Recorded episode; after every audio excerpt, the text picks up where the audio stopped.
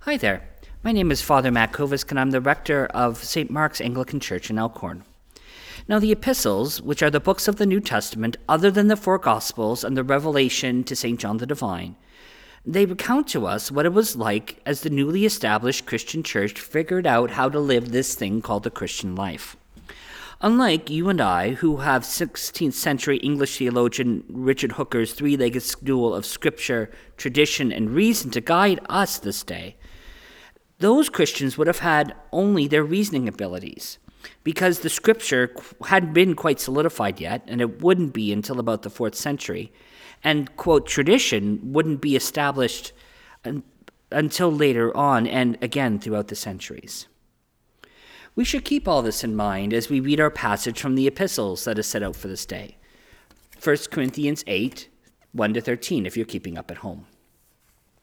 Now, to us in 21st century Manitoba, we might look at this passage where St. Paul talks about food as something that doesn't necessarily apply to us. In recent millennia, the Christian church hasn't had to have had many conversations around what is kind of lawful for us to eat. It's not something we've had to struggle with. However, that being said, this whole passage is about something bigger than food, really. It's actually about how new people to the faith deal with the newness of their faith. The church, again, was brand new in many ways, as St. Paul was writing. Members had come from all different backgrounds. Some had previously been Jewish and therefore monotheistic or believed in one God before they found Christianity. But some had been practicing pagans and believed in multiple gods before the conversion to what would become Christianity.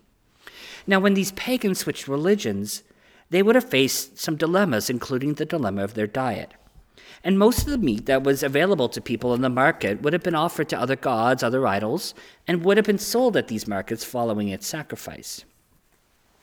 Now, to those that are more kind of long tooth in the faith, eating food sacrificed, quotes, to other idols wouldn't have been a problem for them since they didn't believe in the gods that these sacrifices had been made to.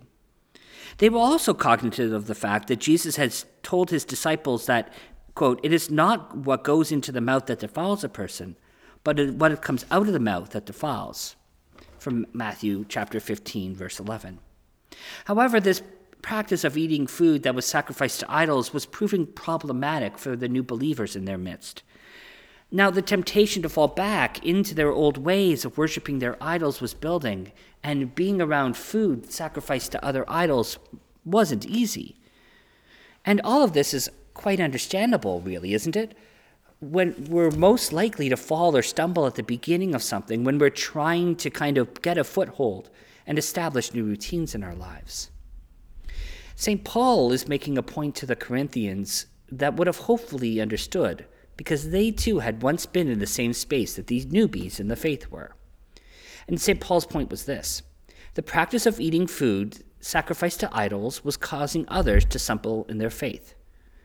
With these newbies' interaction with any portion of their old belief, especially while such a vulnerable place in terms of their faith, it was this practice was providing them constant reminders of their old life, which could have again provided temptation for the newbies.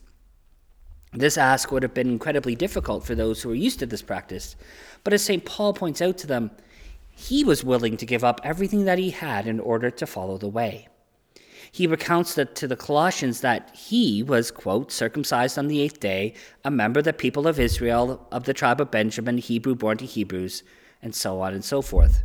Colossians 3 5. St. Paul, in the eyes of his Jewish brothers and sisters, was at, had been, at the pinnacle of his faith in Judaism. He gave all that up to follow Jesus Christ, whom he believed to be the Messiah. Now, if he was willing to give all of that up to follow Jesus, the church in Corinth, the Corinthians, could help their brothers and sisters out and give up this practice so that others could be strengthened in their faith. Now, you might be asking me, what does this first century argument about food have to do with me, Father Matt? Now, again, St. Paul is using food as an example of a larger issue within the church at Corinth that members of the community were struggling with their faith. And this simple act of the more senior members of the community giving up something would have helped to solidify the faith of those newer members. And the lesson for us here in 21st century Manitoba this day is that sometimes you and I are called to do the same in our own faith journey.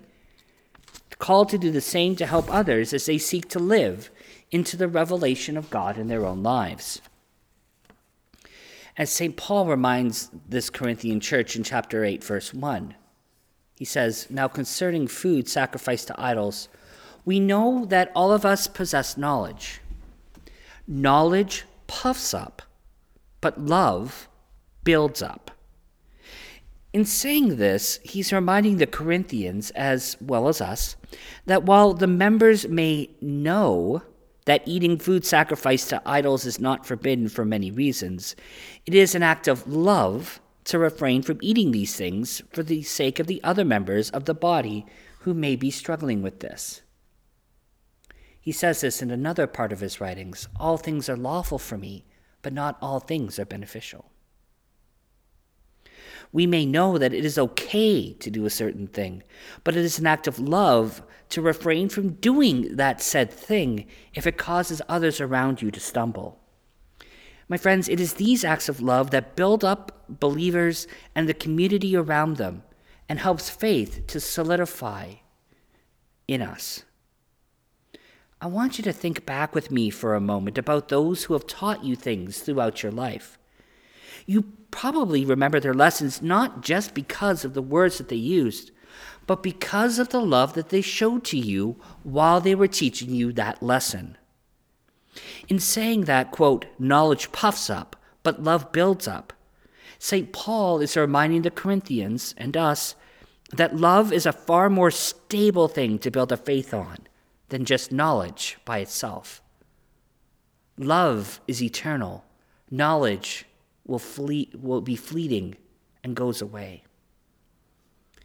In all of this, I'm reminded of a quote from William Toms, a British poet who once wrote this Be careful how you live.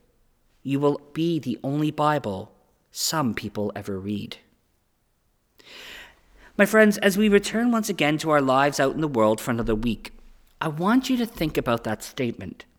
You, yes, you, may be the only Christian that p- some people come across. You and I, my friends, are meant to bear the fruits of the God that has been revealed to us. The fruits of a life where we love God and where we love others as you and I have first been loved. And as I've said, you and I may be the only Christian that some people interact with. You and I may be the only Bible that some people ever read. Sometimes in this life, you and I are to make sacrifices so that others may grow stronger in our faith. For when we build others up in love, our own faith is strengthened. Now, I want to leave you with a question as you go about your life this week. Are you willing to give up some comfort and or activities that you enjoy to build up others or for the sake of others? And what specifically does that look like in your context? Are you willing to live into that quote of William Toms? Be careful how you live. You will be the only Bible that some people ever read. My friends, as I've said countless times on these sermons, it is a very, very tall order to love God and to love neighbors as we have first been loved. However, my friends, when we do so, we are not alone, for we always have God and that God given grace to assist us. And so, as we live out that revelation that God desires us to live into a newfound relationship with Him, loving Him and others as we have first been loved, so we pray. All glory, Jesu, be to Thee, for this thy glad epiphany, whom with the Father we adore, and Holy Ghost, for evermore. My friends, thanks be to God.